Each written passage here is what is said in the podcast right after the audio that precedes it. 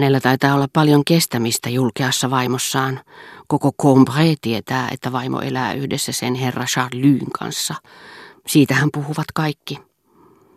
Äiti huomautti, että Swan oli viime aikoina kuitenkin ollut vähemmän surullisen näköinen. Hän tekee sitä paitsi harvemmin sen isältään perimänsä eleen, että pyyhkii ensin silmiään ja sipaisee sitten otsaansa. Minä luulen, ettei hän pohjimmiltaan enää rakasta sitä naista. Ei tietenkään rakasta, isoisä vastasi. Minä sain häneltä jo aikoja sitten kirjeen, jossa hän puhui tästä ja johon minä yritin olla ottamatta kantaa, eikä sen perusteella ole epäilystäkään hänen tunteistaan, ei ainakaan rakkauden tunteista vaimoa kohtaan.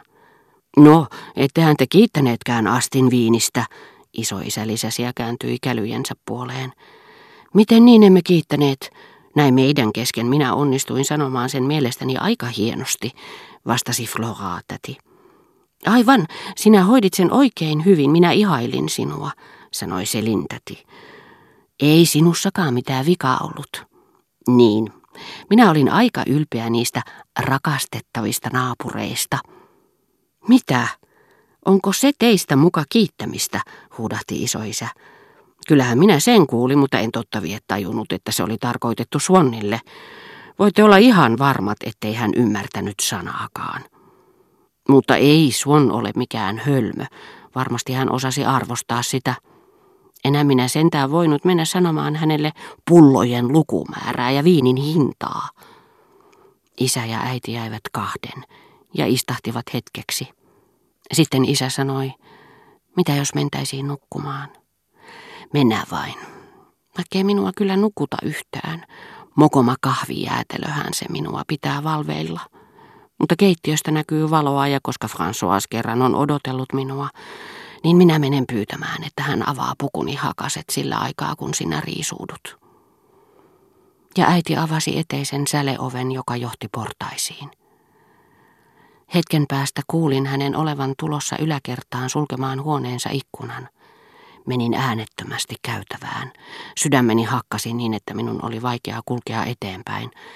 Mutta ainakaan se ei enää hakannut levottomuudesta, vaan hurjasta pelosta ja ilosta. Portaikossa näin äidin kynttilän heijastaman valon. Sitten minä näin äidin ja syöksyin häntä kohti. Hän katsahti minuun ensiksi ihmeissään, tajuamatta mitä oli tapahtunut.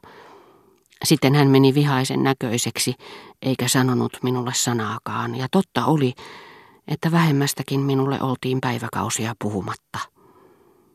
Jos äiti olisi puhunut minulle, hän olisi samalla myöntänyt, että minun kanssani saattoi vielä puhua, ja se olisi ehkä toisaalta tuntunut minusta vielä hirvittävämmältä. Se olisi ollut kuin merkki siitä, että tulevan rangaistuksen ankaruutta ajatellen olisi ollut lapsellista olla hiljaa ja jurottaa. Puhuminen olisi ollut yhtä kuin tyyneys, jolla vastataan palvelijalle, joka on juuri päätetty erottaa. Suudelma, joka annetaan pojalle, kun hänet lähetetään vapaaehtoiseen sotapalvelukseen ja jota ei annettaisi, jos rangaistukseksi riittäisi parin päivän vihastus. Mutta äiti kuuli isän tulevan huoneesta, jonne tämä oli mennyt riisuutumaan, ja välttääkseen isän toimeenpanevan kohtauksen, hän sanoi minulle kiukun katkomalla äänellä, mene, mene, ettei isä ainakaan näe sinua odottamassa täällä kuin mikäkin hölmö. Mutta minä toistin, Tule sanomaan minulle hyvää yötä. Olin kauhuissani, kun näin, että isän kynttilän kajo nousi jo seinää pitkin, mutta samalla minä käytin hänen tuloaan kiristyskeinona ja toivoin, että äiti, estääkseen isää löytämästä minua täältä, niin kuin kävisi, jos äiti jatkuvasti kieltäytyisi, sanoisikin minulle, mene omaan huoneeseesi, minä tulen kohta. Oli liian myöhäistä. Isä seisoi meidän edessämme. Tahtomattani minä mutisin kenenkään kuulematta nämä sanat, olen hukassa. Se ei ollut totta. Isä kieltäytyi aina ottamasta huomioon lupia, joita äiti ja isoäiti myönsivät minulle melko väljien sopimusten perusteella, koska hän ei välittänyt periaatteista ja koska ei hän ottanut lukuun inhimillisiä oikeuksia. Täysin satunnaisen syyn takia – tai jopa aivan syyttä, Hän eväsi minulta viime hetkellä jonkin niin tavaksi tulleen, niin pyhitetyn retken, että sitä ei voinut kieltää minulta olematta valapatto. Tai sitten niin kuin tänäkin iltana, hän sanoi minulle kauan ennen rituaalista hetkeä. Nukkumaan vain eikä mitään selityksiä. Mutta koska hänellä ei ollut periaatteita, siinä mielessä kuin isoäidillä, ei hän myöskään ollut tinkimätön sanan varsinaisessa mielessä. Hän katsoi minuun hetken hämmästyneen ja vihaisen näköisenä. Sitten kun äiti oli muutamin häkeltynein sanoin selittänyt, mitä oli tapahtunut, hän sanoi äidille, no mutta mene hänen seurakseen. Sinä sanoit juuri äsken, ettei sinua nukuta. Ole vähän aikaa hänen huoneessaan. Minulla ei ole mitään hätää. Mutta rakas ystävä, äiti vastasi ujosti, ei ole kysymys siitä, nukuttaako minua vai ei. Lasta ei saa totuttaa. Mitä totuttamista se on? Isä sanoi ja kohautti olkapäitään. Näet hän, että poika on murheissaan. Lapsiparka on aivan epätoivoinen. Emmehän me sentään mitään pyöveleitä ole. Onko sinulla sitten hyvä olo, jos poika tulee sairaaksi? Kun huoneessa kerran on kaksi sänkyä, niin käske Françoisin sijata iso sänky. Ja nuku sinä siinä tämä yö pojan vieressä. Hyvää yötä. Minä en ole hysteerinen niin kuin te. Ja minä menen nukkumaan. Isää ei voinut kiittää. Hänestä sellainen oli tunteilua, ja hän olisi vain ärtynyt. Jäin paikoilleni uskaltamatta liikahtaakaan. Isä oli vielä meidän edessämme kookkaana valkoisessa yöpaidassaan, päässään sinipunaisen ja vaaleanpunaisen kirjava intialainen kasimiri huivi, jonka hän hermosärkynsä takia nykyisin aina kietoi päänsä ympärille, samalla tavoin kuin Abraham siinä Benozzo Gozzolin kaiverruksessa, jonka herra Swan oli antanut minulle, ja jossa Abraham sanoo Saaralle, että hänen on luovuttava Iisakista. Siitä on jo vuosia.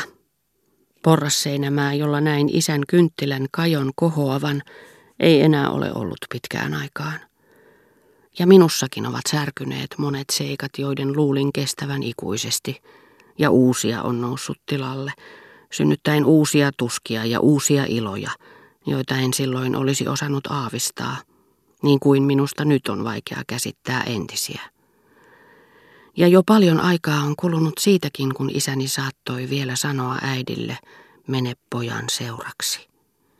Nuo hetket eivät ole mahdollisia enää koskaan. Mutta viime aikoina minä olen tarkkaan kuunnellen alkanut erottaa ne nyyhkytykset, jotka onnistuin pidättämään isän läsnä ollessa ja jotka puhkesivat sitten, kun olin kahden äidin kanssa. Itse asiassa nyyhkytykset eivät ole koskaan lakanneet. Ja vain siksi, että elämä nyt hiljenee yhä enemmän minun ympärilläni, minä kuulen ne uudestaan, niin kuin luostarin kellot, jotka kaupungin melu päiväsaikaan peittää niin tarkkaan, että luulisi niiden pysähtyneen, mutta jotka illan hiljaisuudessa alkavat soida uudestaan.